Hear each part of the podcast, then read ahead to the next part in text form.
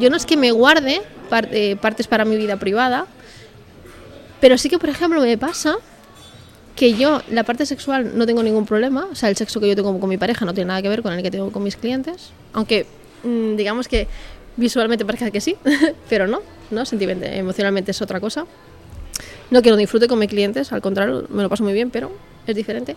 Pero, por ejemplo, yo para mí es mucho más íntimo cogerme de la mano. Yo cogerme de la mano no suelo hacerlo. Porque para mí sí que es mucho más mmm, diálogo con mi pareja.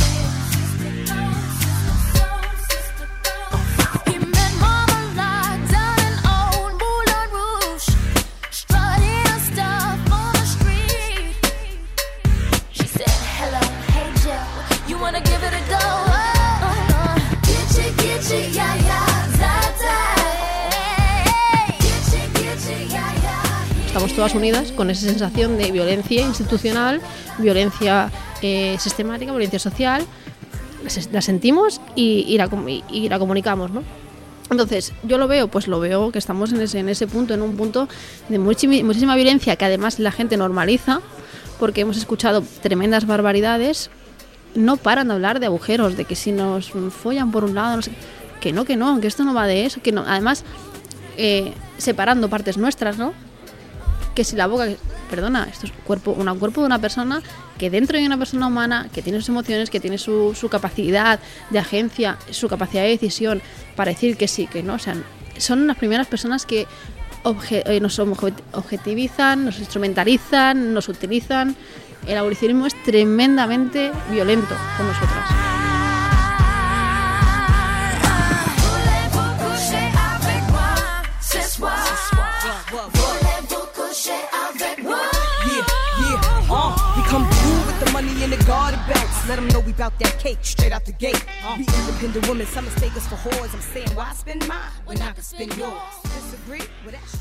Pues mi nombre es Valeria May, soy trabajadora sexual desde hace ya seis años.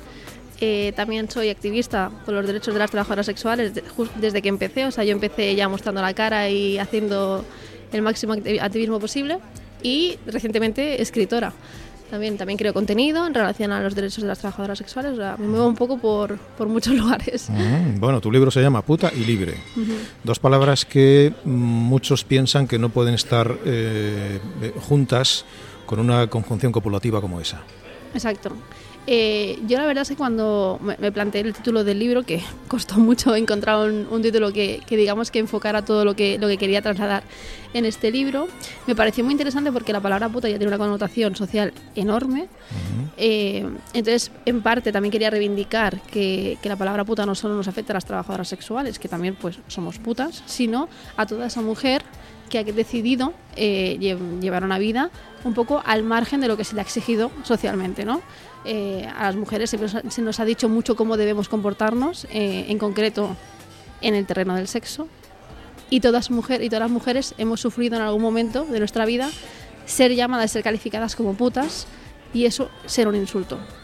Entonces, digamos que reivindicar esa palabra eh, en el título para mí era importante. Y luego además juntarlo con libre, que para mí sí que son dos palabras que pueden ir unidas, pero para la sociedad parece que no, ¿no? Que es como el agua y el aceite, que uh-huh. son dos palabras que no pueden ir unidas. Pues sí, eh, sí fíjate, es más, una colega tuya me dijo, soy puta porque soy libre. Me, y me parece una, vamos, una descripción brutal, porque es así. Es decir, he elegido así. serlo. He podido elegir serlo. Dentro de las opciones que tenía, he elegido ser esto. Claro, es que ese es, ese es otro tema, ¿no? Que se trata, el tema de cuando yo también uh, utilizo la palabra libre, no es que no siendo consciente de que vivimos en un sistema capitalista, donde hay una serie de opciones, uh-huh. en la que todos tenemos eh, cierta, estamos un poco condicionadas, ya que abro comillas, ¿no? En, en esas opciones que tenemos, que al final el sistema pues te va un poco guiando. Sobre todo también a las mujeres se nos determina mucho que, que nuestro camino debe ser también trabajos muy feminizados, muy precarizados, uh-huh. muy, muy destinados al cuidado. Pues eh, yo entiendo que esta libertad eh, está un poco coaccionada, pero yo también tengo esa libertad, digamos, humana de poder escoger y decir, bueno, pues si estas opciones que me da el sistema no me interesan, eh, decido esta. Y no pasa nada. No todas las mujeres ni todas las personas en este sistema tenemos que hacer todo lo que nos, nos dicen, ¿no? Uh-huh. Porque somos muchas personas. ¿Cómo empezaste?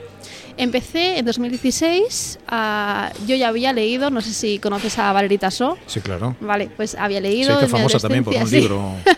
la, la, la seguí, bueno, leí su libro en, en, cuando era adolescente. O sea, yo había leído a varias trabajadoras sexuales. Yo nunca había visto el trabajo sexual ni la prostitución desde esa parte negativa que, es la, que la sociedad marcaba, ¿no? Yo, al contrario, las veía mujeres, pues como tú dices, ¿no?, libres, empoderadas, mujeres fuertes, resilientes, capaces de todo, diciendo yo he elegido esto, ¿no? Y yo las veía así, las veía casi como un poco una, unas diosas, ¿no? Y uh-huh. entonces pasa que, bueno, yo dec- tomé mi camino, tomé mi camino, yo era integradora social, decidí ejercer, ejercer el, el trabajo social durante mucho tiempo, pero en, en dos mil dieciséis me cambié de ciudad y tuve que retomar un poco, buscar un nuevo trabajo, y entonces vi la entrevista de Amarna Miller, que supongo que también conoces a Amarna Miller. Sí, claro. Pues entonces a partir de ahí mmm, como que me llegaron como bastantes inputs del trabajo social, o sea, trabajo sexual, perdona, y entonces mmm, me lo planteé seriamente, uh-huh. ¿no? Yo en ese entonces tendría veintiséis años, tenía yo en ese entonces, y dije, me voy a lanzar, porque no pasa nada, ¿no? Si no va bien, pues no va bien, y si no, a otra cosa.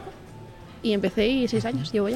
¿Empezaste o sea, como independiente, en un piso, en tu propia casa? Sí, ¿cómo fue? Yo también, claro, lo que te comentaba. Yo, por ejemplo, eh, yo también yo he sido educada y he sido criada, como todo el mundo, con unas ideas de la producción muy determinadas. Persona que ejerce en la calle, persona que lo hace solo porque necesita pagarse eh, eh, de las drogas, necesita uh-huh. estar totalmente desesperada, no tiene otra opción. Eh, y no me plantea, claro, yo, yo decía, claro, yo no encajo en esta idea. Luego, evidentemente, te vas deconstruyendo y vas entrando en el colectivo y te das cuenta de que todo esto son prejuicios y clichés totalmente eh, putófobos, ¿no? Podríamos decir, pero eh, claro, yo decía, yo ahí no encajo, entonces yo dije, pues independiente. Me monto yo mi página web, me lo organizo yo todo y empiezo. Y yo empecé, ya te digo, mostrando la cara, no, tapa, no ocultando a nadie lo que, lo que hacía, todo mi entorno lo supo al momento y, y, y ya haciendo parte. Es activismo, ¿no? Uh-huh. Eh, entonces yo empecé independiente. ¿Y el entorno qué es lo que te devolvió cuando tú comunicas que te vas a dedicar a la prostitución? Pues hubieron muchas reacciones. Eh, hubieron sorpresa, hubo preguntas de ¿qué te pasa? ¿Te ha, te ha pasado algo malo? Eh, no, te has pegado, haya, un, gol- te has pegado, te has pegado un, golpe un golpe en la cabeza. ¿Qué te ha pasado? Pero también es cierto que yo siempre he sido una chica muy abierta, en la que he explicado siempre eh, pues que he tenido una mente muy abierta con el terreno del sexo, no he sido una persona tampoco religiosa, ni que tenga una moral muy fuerte en ese, en ese aspecto, ni que relacione el sexo con amor, no. Siempre he tenido como, siempre he trasladado y he, y he expresado que soy una persona muy abierta en ese terreno. Eh, además, eh, me gusta también trabajar con personas. Es, para mí mi vocación es trabajar con personas y, y empaparme de ellas. Entonces era como... Para mí encajaba perfectamente dentro del trabajo sexual. Y entonces parte de mi entorno entendía.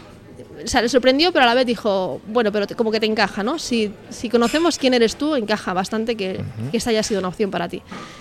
Pero hubo de todo, hubo rechazo, hubo mmm, amigos que perdí, eh, personas que te decían, estás haciendo cosas muy raras, de repente haces esto, esto es muy raro. Hubo mucho, muy, muchas reacciones que te enseñan lo fuerte que es el estigma, lo poderoso que son los prejuicios y cómo la sociedad ve a las trabajadoras sexuales, que es desde el rechazo absoluto y desde la negación de que existimos. Bien, la prostitución obviamente como trabajo te ha eh, permitido una serie de experiencias que yo me gustaría que fueras desgranando, entiendo que están en tu libro. Eh, te voy a te voy a provocar con la primera, porque la primera a mí me la dijo una mujer Eh, que llevaba un tiempo, lleva un tiempo ejerciendo la prostitución y, y me hizo dar un salto en la silla cuando me dijo, desde que ejerzo este trabajo mi autoestima ha subido mucho. Sí. A mí me descolocó completamente porque yo entendía que, probablemente por, por, por prejuicios y por, por ideas eh, eh, fabricadas, eh, entendía que era lo contrario.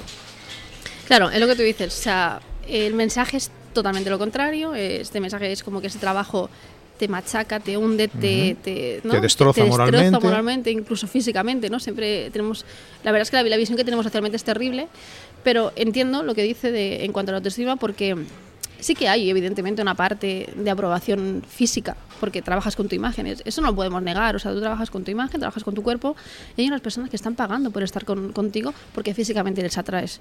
Eso es una realidad. Pero también hay una parte muy importante que, que para mí es donde nace un poco esa idea del empoderamiento, que es ese crecimiento vital que haces. Ese trabajo es tremendamente intenso, es un trabajo que te enseña en muy poco tiempo muchísimas cosas. Te enseña a leer a las personas, te enseña a, a un lenguaje, el lenguaje no verbal, te enseña a, a ti sobre todo a conocer tus propios límites, a conocerte, decir cuándo estoy bien, cuándo no estoy bien, qué me interesa, qué no me interesa, que de repente descubres que te gusta del sexo, porque tú puedes ir con una idea, diríamos, tradicional del sexo, ¿no? Y decir, bueno, sí, me gusta esto, me gusta... Pero no, dentro del terreno de, de ese trabajo aprendes y dices, pues esto me gusta. De repente me di cuenta que me, que me encanta que me acaricien cierta zona, o uh-huh. me encanta que... No, o sea, descubres mucho de ti, mm, mi, o de sea, ti mismo. O sea, que algunos de tus clientes te han descubierto cosas que tú no sospechabas que claro. te pudieran eh, claro, te enseñan, satisfacer. Y, y te enseñan sobre todo de ti misma y de, y de, y de, y de las personas, ¿no? Eh, dentro de que no podemos crear un perfil del cliente, que esto se habla mucho, ¿no? El perfil del cliente. No se puede crear un perfil del cliente, pero tú es verdad que acabas... Eh, aprendiendo a, a lo que decimos, lo que decimos, ¿no? A desgranar a cada persona que vas conociendo. Bien. Al putero se le ha criminalizado. Totalmente. Eh, eh, hoy se le tacha de violador, eh, se le tacha de psicópata, eh, se intenta perseguir con, con reformas legales de las que luego hablaremos. Eh, aunque no haya un, un perfil, Valerie, sí me gustaría un poco que eh, agruparas de alguna manera las experiencias que tú has tenido, es decir, qué tipo de persona es un solitario, es, es alguien que, que necesita un, desfogarse, eh, son de todas clases sociales, de toda condición, ¿cómo son? Pues muy diversos y muy...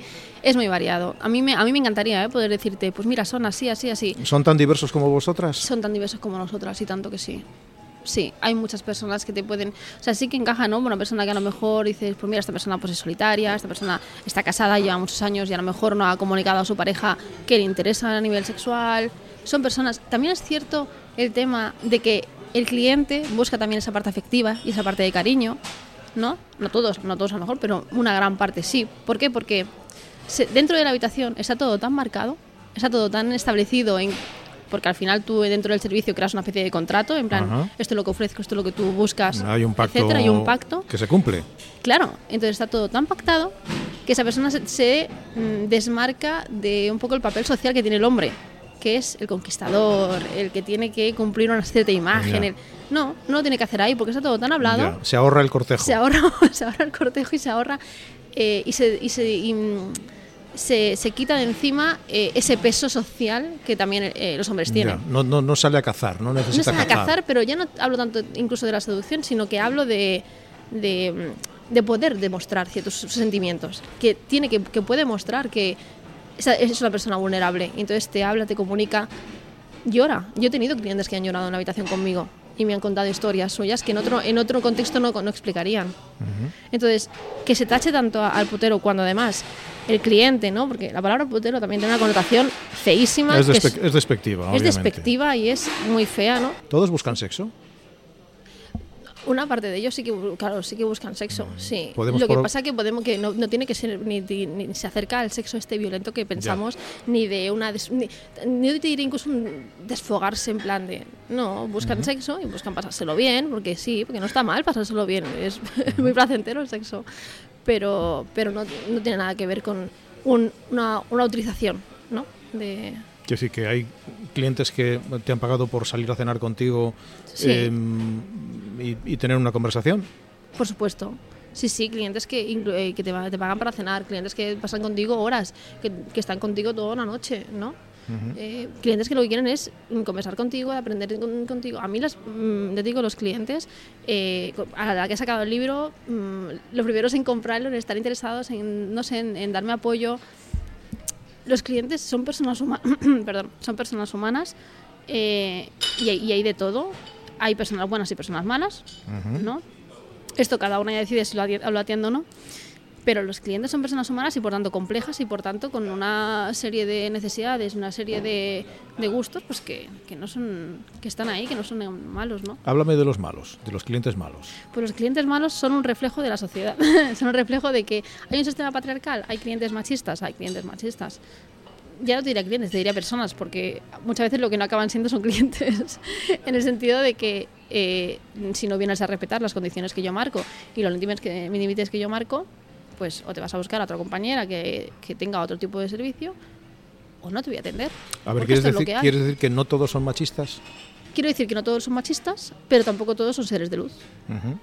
Que al final el que es machista y el que el que tanto se dice, no, es que tratan a maltratar, bueno, el que viene a tratarme mal a mí, trata mal a la panadera y trata mal a la, a la, a la médica que va a visitar los jueves, o sea... Con certeza. Claro, la persona que al final tiene una conducta que es irrespetuosa, no es porque eh, lo pueda hacer en mi trabajo y luego ser una persona encantadora, no, es una persona que es irrespetuosa. Entonces, ¿qué, ne- qué necesitamos? Educación, pero no para mi trabajo, sino educación social, educación dentro de, de la sociedad en la que estamos, ¿no? Que es más empatía y, y tratarlos mejor. Que es... ¿Cuántos has tenido de esos que mmm, los cancelarías? Dirías, bueno, pues eh, con este mejor que no me hubiera reunido ni medio minuto. He tenido unos cuantos con los que dices, pues a lo mejor no nos hemos entendido, uh-huh. pero no ha sido una experiencia que de repente violenta ni, ni, ni de... O sea, no, no entra dentro de esa, tampoco esa imagen de de repente ha venido una persona y te ha secuestrado y te ha hecho no, lo que ha querido, no, no, no, para nada. Una persona que no me ha entendido contigo, uh-huh. entonces he tenido unos cuantos. Han habido muchas personas que no han llegado a que nos conozcamos, porque ya es, también lo que te decía, la, también las trabajadoras tenemos una capacidad de intuición brutal. Y en un mensaje te puedo leer, eh, vas en serio, no vas en serio, qué quieres, qué no quieres, ese no vamos a entender. Y en esto, en un WhatsApp, o sea, uh-huh. eh, lo aprendemos muy rápido a filtrar. Entonces, también la gente se piensa, no, es que haces un casting, no, no hago un casting, es que es una cuestión de, de respeto, ¿no? Y, uh-huh. y de interés también. O sea, desarrollas una intuición especial para sí, las personas. Sí, por supuesto, uh-huh. muchísimo, muchísimo. Parece mentira, ¿eh? Pero en un email, eh, ya te digo, eres muy capaz de leer. Y si te llaman, yo es que no cojo muchas llamadas, pero cuando te llaman, eh, lo pillas a los quince segundos de esta persona, va en serio, ¿no? Porque sobre todo nuestro gran problema y nuestros, digamos, archienemigos dentro de ese trabajo son los que quieren un poco de conversación gratis y, y quieren eh, que estés pendiente de ellos. Ya. Eh, una curiosidad, me he preguntado a, a muchas colegas tuyas, cuando cierras la puerta de la habitación, Eh, ¿quién manda? Y sobre todo, eh, eh, ¿el que manda o la que manda mantiene el mando hasta el final o no? Sí, claro. Y si no lo mantienes, tenemos un problema. ¿Mandas tú entonces? Ah, claro, man- yo tengo el control. Uh-huh. ¿No? Yo tengo el control. Bien. Ahora, ese es un matiz importante. El mando luego podemos repartirnoslo. Claro. Dentro Bien. de un juego. Dentro de un juego. Pero el control siempre lo tiene que tener la trabajadora. Puedes eh, ceder un poco porque Exacto. vas por un camino que a ti te, sí. te suena bien. Exacto. Eh, pero siempre eres tú quien dice, que, quien decide sí. hasta qué frontera se llega. Sí, uh-huh. sí. Y por supuesto. Y, y entonces lo, también lo que, en relación a lo que te quería comentar de los clientes, ellos tienen muy claro dónde está la, el, lo, el, digamos, ese límite. Y cuando ellos entran en la habitación, muchas veces lo que te encuentran es una persona... Eh, totalmente nerviosa, de, descolocada, una persona que en su vida puede demostrarte todo lo contrario, ¿eh? Uh-huh. pero es una persona descolocada, nerviosa y lo que menos quiere es hacer nada que te pueda molestar. De verdad es ya. cierto. ¿Quieres que somos muy fáciles de dominar? Bueno. Lo puedes decir, ¿eh? No, no creo, no, no, no, en realidad creo no, ante, no creo yo, que sea una cuestión de pero dominación. Pero yo creo que ante la, ante, la, ante la expectativa del placer, los hombres en general somos fáciles de controlar, ¿no? Claro, son más simples, yo diría. Yo diría que más todo es más, es más sencillo. Uh-huh. Sí, más que de opinar, yo diría que es más sencillo. Uh-huh. Sí, es más. Sí, también he tenido clientes mujeres, ¿eh? Y háblame de ellas. Sí. Pocas. Empezaremos con que hay pocas, desgraciadamente, porque a la mujer también nos se le ha enseñado a tener, digamos, capacidad de, uh-huh. de ponerle voz y, y, y lugar a ya. su, a su sexualidad. Que reprime más su, sus deseos. Lo tenemos en un segundo plano.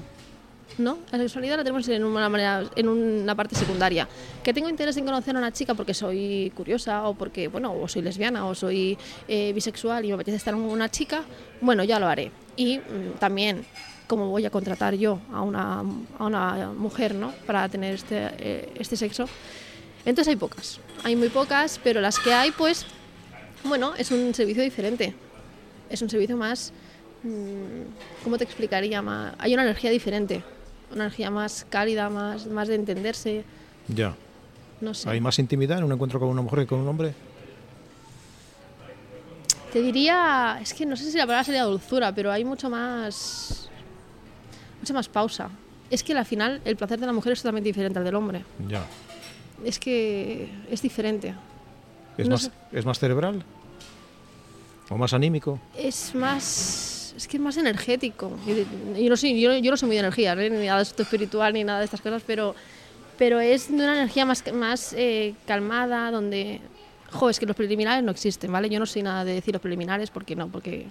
Pero sí que le dedicas muchísimo más tiempo a otras zonas y hay una comunicación, hay un... no sé, hay algo que es mucho más... Que no es que no esté con los clientes, pero con el cliente más, senc- con el cliente masculino es más sencillo. Uh-huh. Con una chica, precisamente porque como hay tan pocas, cuesta más encontrar un poco el, el qué, ¿no? Uh-huh. No sé si me estoy, no sé si me estoy explicando, ¿eh? Yo, pero... A mí me cuesta entender un poquito. Sobre todo hay alguna cosa que me, que, me, que me ha chocado cuando dices, por ejemplo, que los preliminares no existen. No. ¿A qué te refieres? Los preliminares no existen porque significaría que entonces el punto final es la, es la penetración yeah. guión eyaculación del hombre. Ya. Yeah. ¿No? Entonces, uh-huh. no, los preliminares no existen. Toda la parte, las caricias, los besos, eh, el contacto, el desnudarte, el, todo esto no, es sexo también. No son preliminares, es sexo. Ya, entiendo. ¿Sabes? Entonces, la, la, con la mujer te dedicas mucho más tiempo a todo esto. Más a esa zona sí. preliminar, sí. previa. Sí. Uh-huh. Ya te digo, ¿eh? No me gusta la palabra preliminar, pero, pero te dedicas más a esta zona. Uh-huh. A, a eso, a, a, a sentirte. Bien. Uh-huh. Eh, ¿cuántos matrimonios has salvado? Uf. Digo muy porque, buena pregunta, ¿eh? No, no digo, te digo porque eh, os acusan en, en el nivel político. Yo he oído algún comentario y dicen, no, no, hay que prohibir esto porque estas Destruza mujeres son culpables de la destrucción de muchísimas sí. familias. Y yo alguna vez he pensado, bueno, quizá algunas, mmm, algunas parejas, algunos matrimonios eh, resisten gracias a que eh, hay alguien más de vez en cuando. Que un matrimonio se divorcie no significa que no sea un matrimonio que le salve, ¿eh? A veces el divorcio es posiblemente la mejor salvación ¿eh? que pueden tener. pero pero es cierto que también se dicen, es que destrozáis mujeres, ¿por qué? Porque está esa competencia, ¿no? La entre la santa y la puta. Ya. Las mujeres no podemos ser, tenemos que ser una cosa o la otra, uh-huh. no podemos ser la, las dos. Entonces está la mujer decente y nosotras, ¿no? Entonces, sí, podríamos decirlo así. Entonces es como que se nos ve eh, la rival. Por eso también dentro del abolicionismo hay tantas mujeres.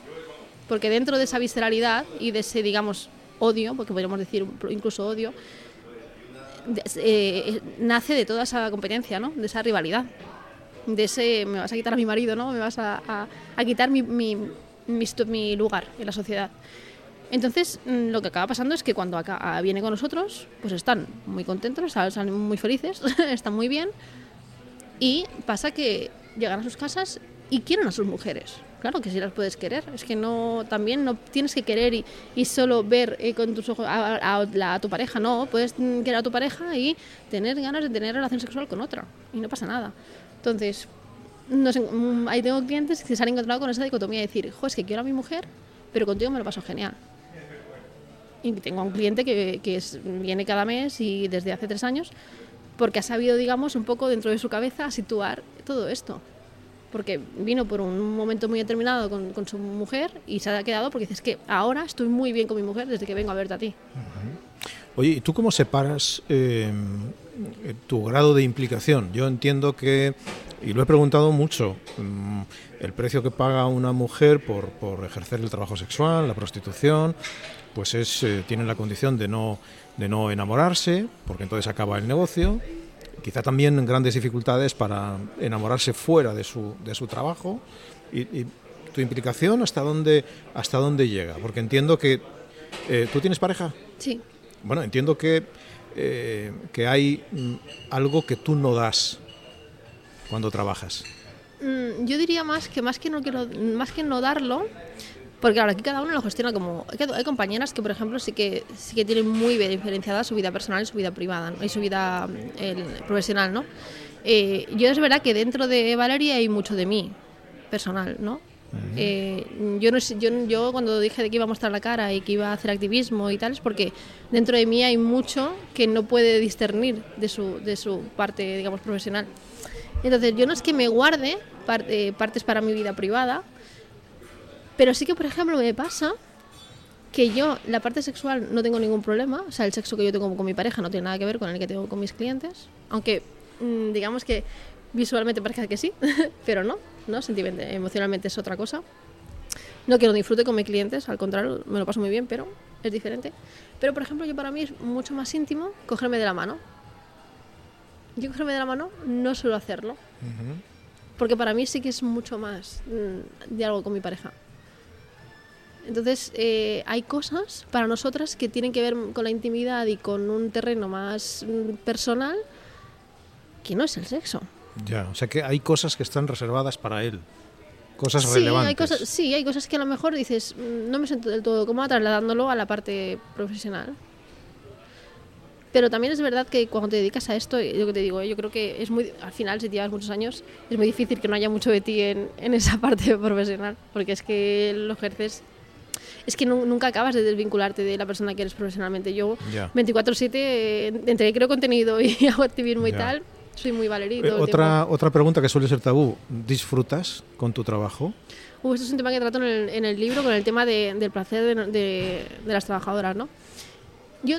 Disfruto con mis, con mis clientes, no con todos mis clientes, pero eso no quita que ni, ni mi voluntariedad, ni mi consentimiento, ni nada. Es que el deseo, el placer, son cosas tan eh, subjetivas que, que a veces no se tienen que dar como tenemos en la cabeza, ¿no? Dentro de, del amor y dentro de, de, de la relación que tenemos con nuestra pareja, sino que se puede dar, pues yo disfruto muchísimo de mis clientes a veces, pues con eso, con una conversación, con ciertas caricias, con ciertas ciertas cosas que no, tiene, no hemos tenido en cuenta. Es como el tema de la belleza, ¿no? Cuando me dicen, es que, jo, es que te las cosas con clientes, yo qué sé, que no te traen físicamente. Pero es que, mmm, vamos a ver, para empezar, qué hipócrita como sociedad, ¿no? Que tanto que decimos, no, es que la belleza no es lo más importante, caray, y lo primero que me, que me resaltas, ¿no? Que es, es que hay de las clientes que no son guapos, da igual, ¿no? Tengo clientes que son maravillosos como personas y, y tengo clientes que me han enseñado muchísimo, ¿no? Personas intelectuales, personas con un bagaje increíble, con unos contextos, unas historias, bueno, que te, que te llenan muchísimo. Y a mí también, una persona que me puede explicar cosas que me resultan interesantes, pues me pone mucho. Entonces... Me, me pones en bandeja la siguiente pregunta, porque dices, bueno, los feos, los feos... Algunos feos han ligado mucho. eh, ¿A tu corazón cómo se llega? Ostras... Esto sí es muy personal. Bueno, sí, supongo que hay, acabas de decir, bueno, pues hay personas que intelectualmente eh, sí. me han aportado y por tanto pues han llegado a mi... A mi, a mi ser, ¿no? Es decir, han entrado de otra manera que aquel que viene pues a, a un desahogo eh, más o menos elaborado. Es decir, mm. Bueno, a mí, me, a, a, mí, ver, a mí me interesa mucho admirar a la persona. ¿Qué cosas te ponen? Eh, bueno, esto, es mi, esto ya sí que es mi persona. Quiero decir, yo venía aquí a hablar de mi libro. Yo venía aquí a hablar de mi libro. Fíjate que, fíjate que, fíjate que hasta ahora no hemos estado hablando de cosas personales. No, ¿eh? Pero fíjate, fíjate. Ey, por eso, por fíjate. eso. Eh, yo, por, por ejemplo, sí que siento que yo cuando admiro a una persona, para uh-huh. mí tiene mucho ganado. Porque no hay tanta gente admirable, ¿eh? Ojo. Y yo creo que esto es muy interesante también. Sí. Entonces, eh, a mí esto me interesa mucho. eh, y luego, pues claro, para, hombre, siendo buena persona y... y teniendo unos, idea, unos ideales eh, sociales que para mí me encajen también. Uh-huh. Fíjate, me, me acabas de recordar aquella frase que decía algo así como nadie es un héroe para su criado. Exacto. ¿Eh? Cuando conoces de verdad a las personas, tú dices, hay muy pocas personas admirables. Sí. Bueno, no diría hay muy pocas personas admirables, pero no es tan fácil admirar a alguien. Ah. Uh-huh. Sí. Uh-huh. Eh, yo creo que esa parte es importante. Uh-huh. Y para que tú le admires, ¿qué tiene que tener? Coraje, bueno, valor, valentía, eh, generosidad. Sí, sí, sí, ser una persona, ser, bueno, ser, cuando digo que ser una persona admirable es tener un valor para salir adelante con, con ciertas adversidades, ¿no?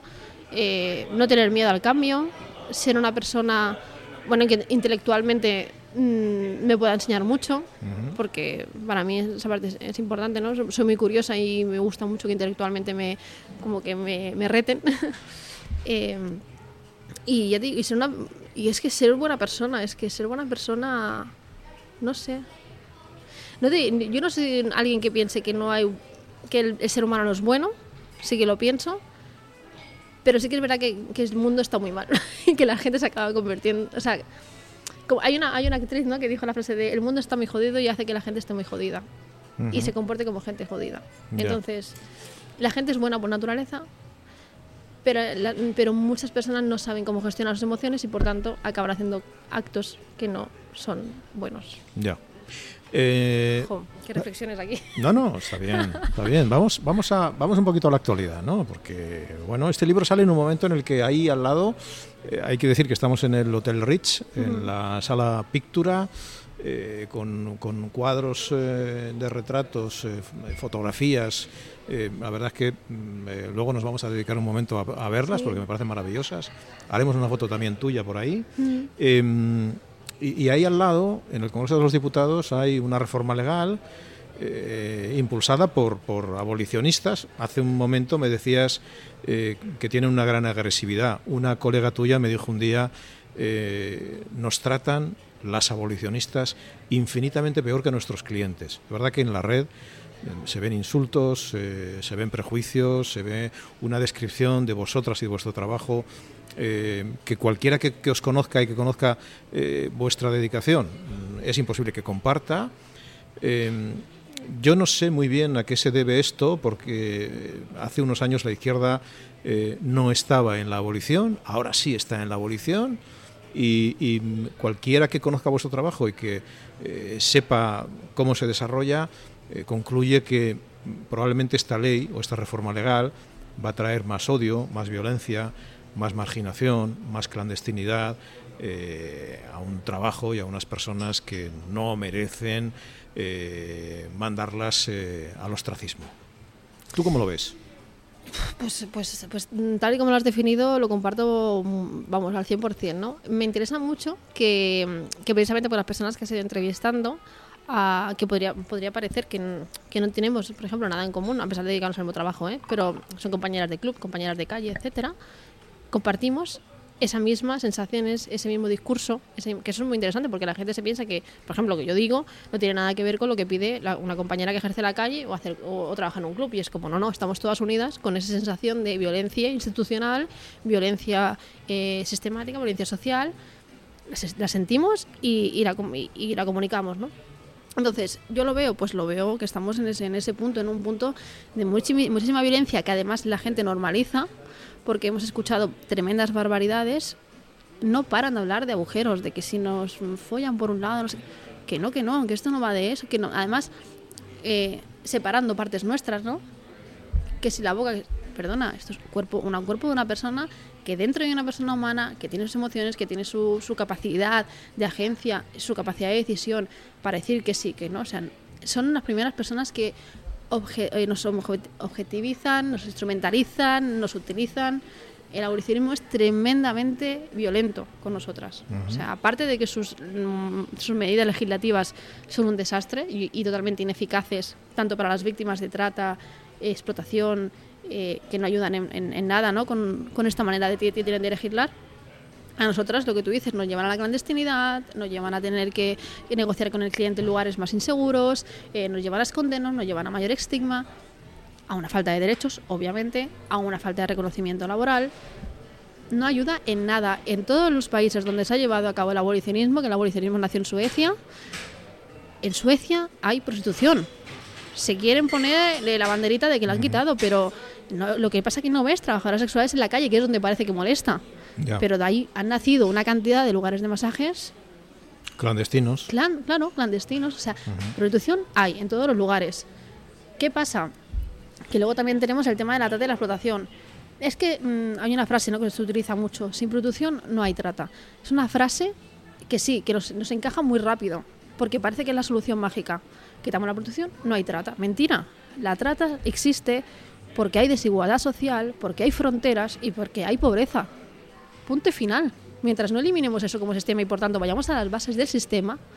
Fíjate, no que, fíjate que podíamos hacer otra, otra frase, quizá más provocadora, pero más real eh, o más certera de esa que tú has nombrado, que sería: la abolición fomenta la trata. Claro, por supuesto, porque es más clandestina, hay más dificultad para llegar a ella, es mucho más fácil para el tratante, porque eh, nadie, no hay nadie que pueda controlar, porque si tenemos la idea de que se ha eliminado... Exacto. No, la, no lo vas a buscar. Exacto. Eh, para, para ti, ¿cuál sería un, un marco eh, de trabajo óptimo? Pues eh, lo decimos eh, siempre. Tenemos, efectivamente, la abolición que nace en, en Escandinavia. Exacto. Irlanda, que a los cinco años de aplicar la abolición reconoce que ha sido un fracaso. Francia, eh, país en el que mmm, puedes hablar con muchos alcaldes que te dicen que ojalá no hubiera aparecido esta ley porque les ha traído más violencia, más violaciones, más robos, más muertes. una reciente de una eh, colega tuya, eh, sí, sí. Y sin embargo luego hay otros países donde pues las cosas van de otra manera. Para ti, ¿cuál sería el marco óptimo? Pues mucha gente se piensa que las trabajadoras sexuales reclamamos una regulación, que sería el Barrio Rojo, Holanda, Alemania, etcétera, y para nada, porque sería otro modelo que nos trata de, de manera también totalmente violenta, que es, uh-huh. sois un mal inevitable, yeah. estáis aquí, no podemos hacer nada, uh-huh. eh, bueno, pues tu, os, os tutelamos, os tutelamos, eh, bueno, a, pagando los impuestos brutales, pagando, eh, teniendo que estar con un carnet de puta, básicamente, teniendo que haceros eh, exámenes médicos, porque sois vosotras las portadoras de, enfer- de enfermedades de transmisión. O sea, nos tratan también de una manera violenta, pero con esta imagen de hemos legalizado la prostitución. Bueno, nosotras no queremos esto. Nosotras queremos un modelo parecido al que sería en Nueva Zelanda, que es el modelo pro derechos, ¿vale? Modelo despenalizador. Eso es lo más urgente que, que necesitamos, despenalizar el trabajo sexual. No se multa al cliente, no se multa a la trabajadora, porque se multa a la trabajadora en España, que se piensan que no, pero sí. A través de la, de la, de la ley Mordaza, esa, esa ley que es la cuatro barra dos mil quince, y ordenanzas municipales, se persigue a la trabajadora sexual y se las multa. Entonces, despenalizando y no, y no, no habiendo ninguna ley que nos persiga, porque también actualmente, gracias a Podemos y a P S O E, sobre todo, que se ha puesto de repente las pilas P S O E y ha, y ha ido con todas las prisas a crear leyes abolicionistas, eh, ha convertido nuestra publicidad en ilícita. ¿Esto qué significa? Que no los podemos publicitar. ¿Sabes cómo se distingue a una trabajadora sexual en, en los foros ahora? Por cómo va vestida. O sea, ahora nos tenemos que vestir totalmente para poder, hacer, para poder tener publicidad que hacia el gobierno mmm, se permita, por así decirlo. Bien, vestidas. ¿Y, y, y con, qué, con qué términos eh, te anuncias? Bueno, pues ya no podemos poner tarifas, por ejemplo. Uh-huh. Ya no se per- permite poner tarifas. Ya no se te puede utilizar palabras como escort o eh, servicios. Tienes que utilizar una, una terminología totalmente subliminal. ¿Qué dice por el masajista? Ma- sí, bueno, sí, servicio de acompañamiento. Dama de, acompa- dama, una dama cosa de compañía. Sí, como, sí, compañía. Hemos vuelto, a, ¿Hemos vuelto? al eufemismo del franquismo. A lo, es que es muy fuerte. Al eufemismo ya hemos vuelto a vestir a la mujer para verla decente. Uh-huh. Cuando ya habíamos pas- esto ya lo habíamos superado, ¿no? Que, que, que parecía, la cantidad de ropa que llevas que sí. no te tiene por qué decir qué, cuánto de digna eres. Pues hemos vuelto aquí. Es que es muy fuerte.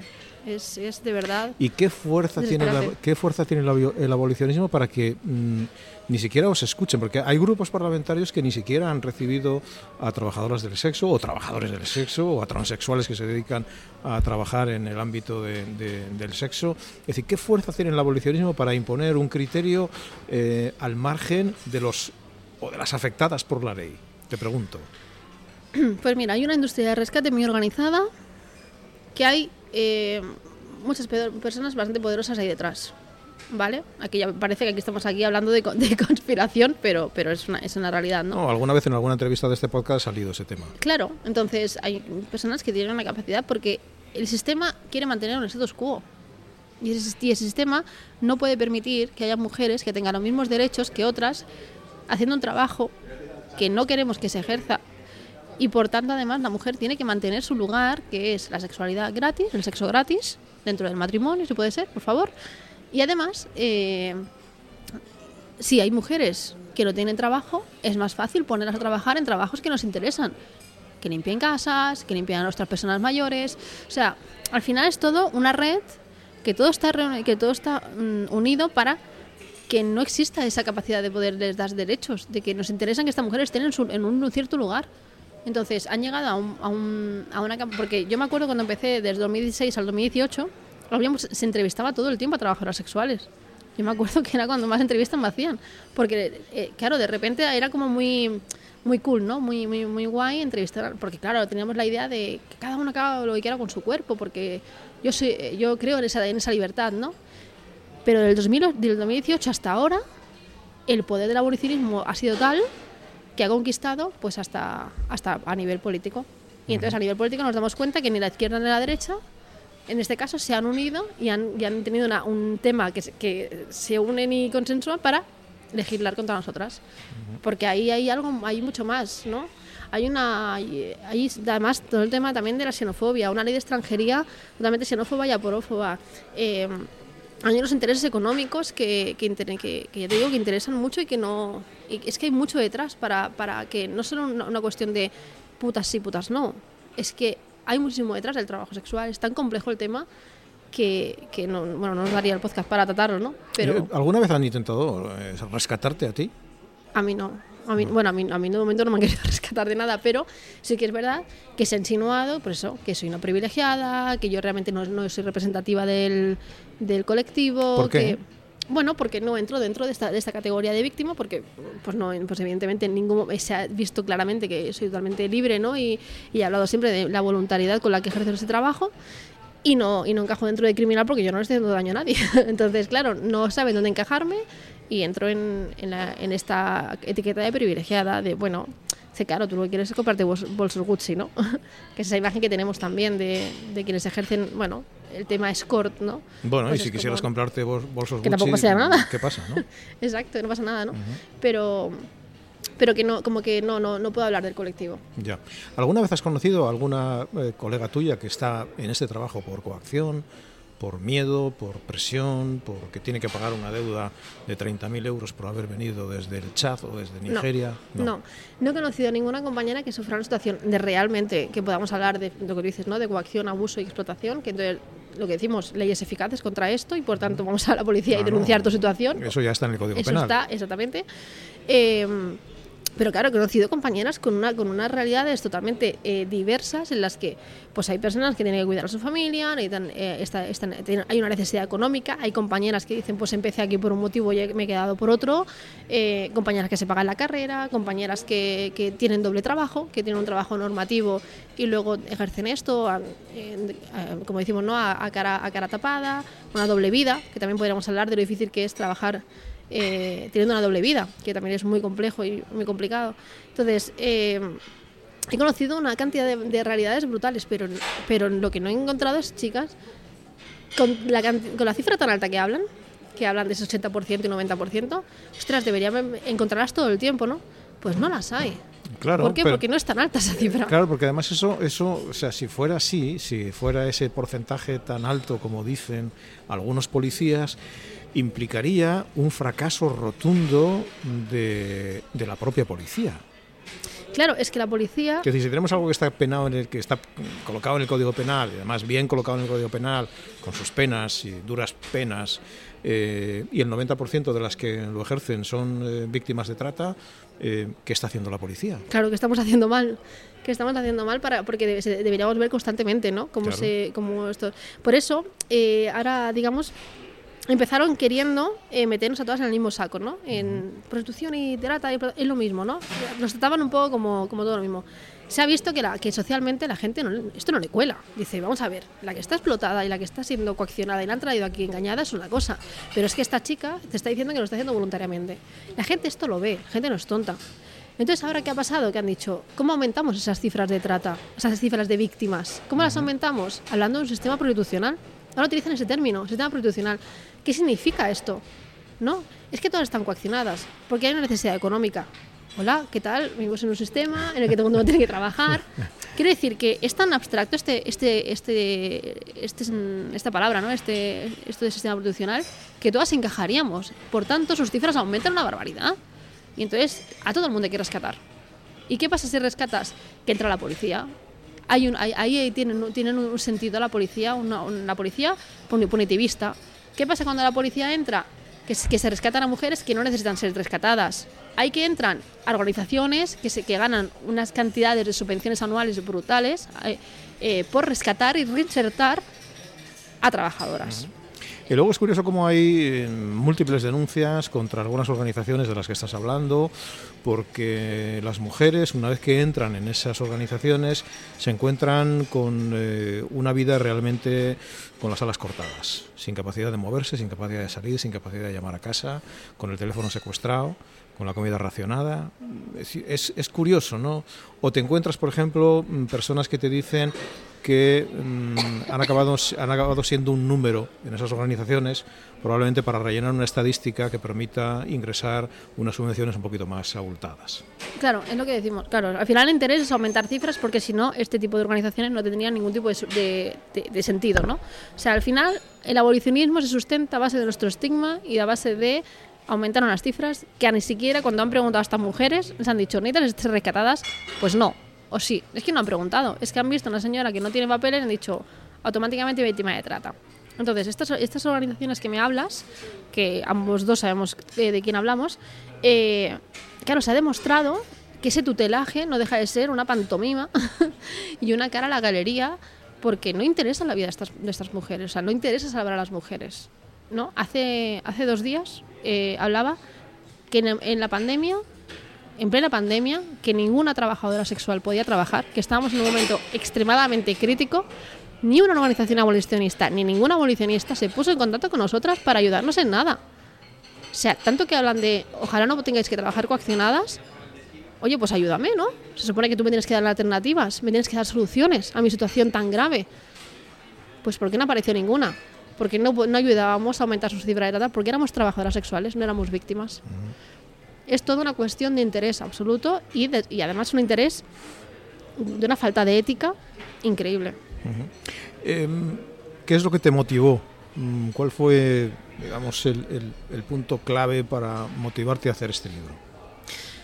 Pues uno, eh, bueno, una necesidad personal, ¿no? De, de trasladar un poco todo, todo lo que yo he aprendido durante esos seis años, tanto siendo trabajadora sexual como activista, y también por una necesidad social de que de que no hay libros, de, hay muy pocos libros de trabajadoras sexuales que hablen a nivel personal y, y que hagan un poco ese análisis global, ¿no? Porque nos encontramos que la gente no se ha acercado a, a nuestro mundo porque o nos encontramos libros un poco de anécdotas, de tra- que son lícitos, ¿eh? Pero de trabajadoras sexuales, un poco de anécdotas con clientes, un poco libros un poco más morbosos. Ya, manuales eh, eróticos. Sí, ¿no? Libros un poco de, de, este, de esta índole o ensayos feministas que si han participado trabajadoras sexuales, pues ha sido un poco de manera secundaria o han sido escritos incluso por otras personas, que son libros que también están muy bien, pero no llegan al público, ¿no? Al público no le llega un ensayo que no le hable de algo personal. Y yo creía que tenía que hacer un libro que un poco encajara ambas, ambas, ambas cosas, ¿no? Una vivencia personal, que la gente empatizara y dijera, vale, esta persona existe, esta persona la puedo situar en el mundo, y por otra parte que fuera capaz de trasladarle a una realidad y decirle, oye, esto es lo que está ocurriendo. Y no me lo estoy inventando yo, sino que te doy datos, y te doy bibliografía, y te doy estadísticas, y te hablo de, la, de lo que pasa, ¿no? Vamos a dibujar los dos, eh, los dos ejes, de, lo, los dos lados de la balanza, perdón. ¿Qué te ha dado la prostitución? La prostitución me ha dado mucho empoderamiento y mucho crecimiento, lo que decíamos antes, ¿no? Un crecimiento vital y, de, y, una, y unos conocimientos sociales que para mí han sido, es, es de un valor... Eh, vamos, indescriptible, ¿no? Me, me parece que he llegado a conocer a, a personas y que conoceré a personas eh, que me han aportado muchísimo. Yo he crecido mucho como persona. De hecho, mi madre me lo dice, ¿no? Me dice, es que, jo, es que no, a veces no te reconozco porque... Y mi madre es una, vamos, mi, mi fan número uno, ¿no? O sea, le encanta, ¿no? Ver mis entrevistas y tal, porque dice, jo, es que me encanta cómo te expresas y tal. Y si tú me hubieses conocido hace seis años, yo no vengo de una familia... Yo vengo de una familia de clase obrera, vengo de una familia que ganando mil euros ha sido ya la persona más afortunada del mundo. Vengo de una familia que no ha tenido tampoco capacidad para académica. Yo no he tenido unos estudios académicos altos, ¿no? De una carrera universitaria, sino... O sea, que donde yo he llegado ha sido gracias a mi trabajo y gracias a un crecimiento y a esa curiosidad, ¿no? Pero a mí la producción me ha dado muchísimo y, y desde luego fue la mejor decisión que tomé en su momento. De haber tenido la, la capacidad y un poco de leer esas señales, de decir, me está llegando mucha información de trabajo sexual, ¿qué está pasando aquí? Voy a intentarlo. Y ahí yo crecí. ¿Y qué te ha quitado o, o, o qué precio has pagado? Pues bueno, pues el estigma muy grande y tener un poco...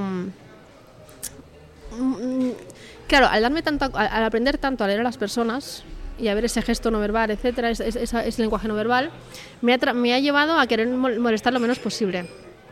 A ser una persona que pase, no, no te diré desapercibida, pero sí de, de decir, jo, es que ya sé que mi trabajo es incómodo, por tanto yo soy incómoda, no quiero molestar. Y complacencia, ser complaciente con mi entorno. Porque al final el estigma, por mucho que yo sea consciente de que no me lo merezco, yo, me lo, yo hay momentos que me lo creo.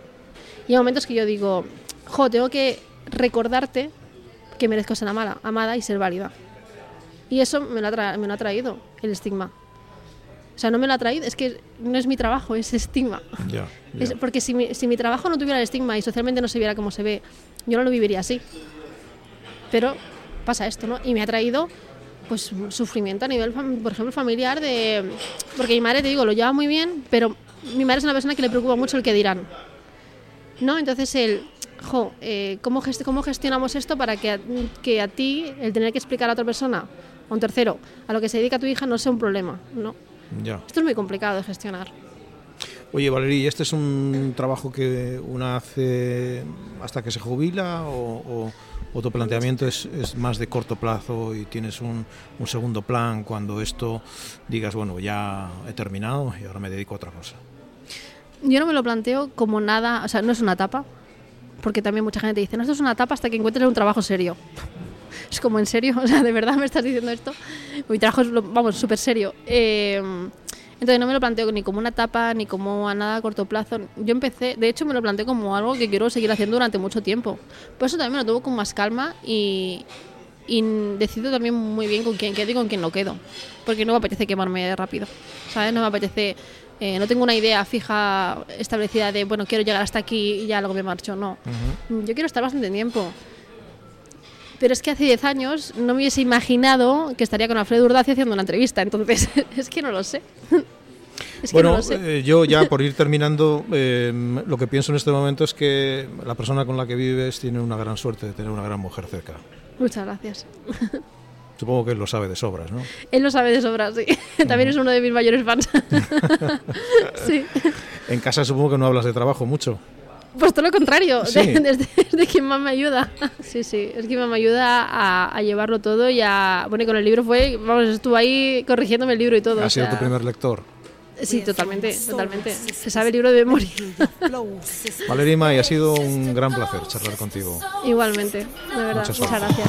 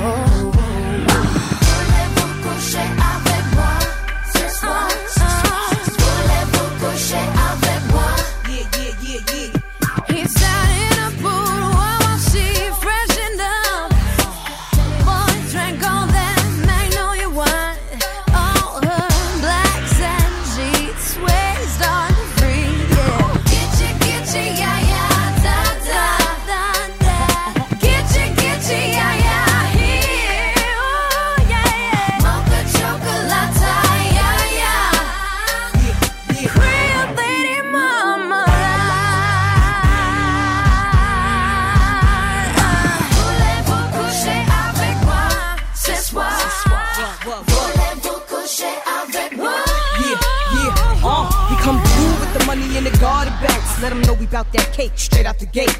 Be independent women, some mistake us for whores. I'm saying, why spend mine when I can spend yours? Disagree? Well, that's you, and I'm sorry. I'ma keep playing these cats out like a car. High heel shoes, getting love from the dudes, four badass chicks from the Moulin Rouge. Hey, sisters, soul sisters, better get that dough, sisters. We drink wine with diamonds in the glass by the case, the meaning of expensive taste. You want an inchi, inchi, ay, ay. Come on, mocha chocolate. What? Rio Lady Mama. One more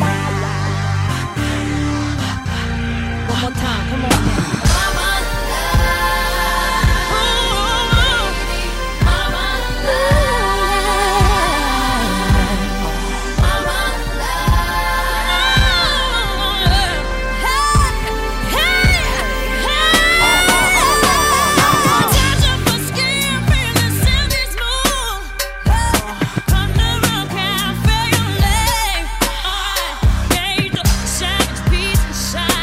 Until he cried.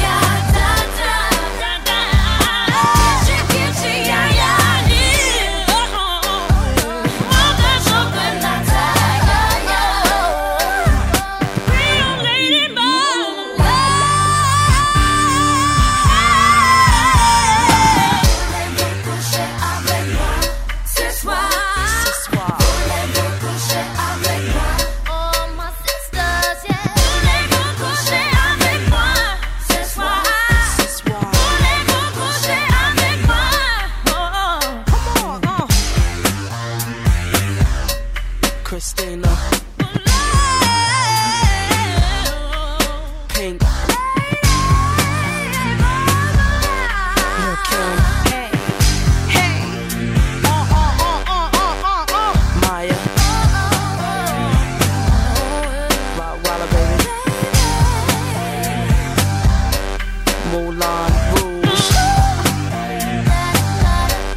Mister Mina here.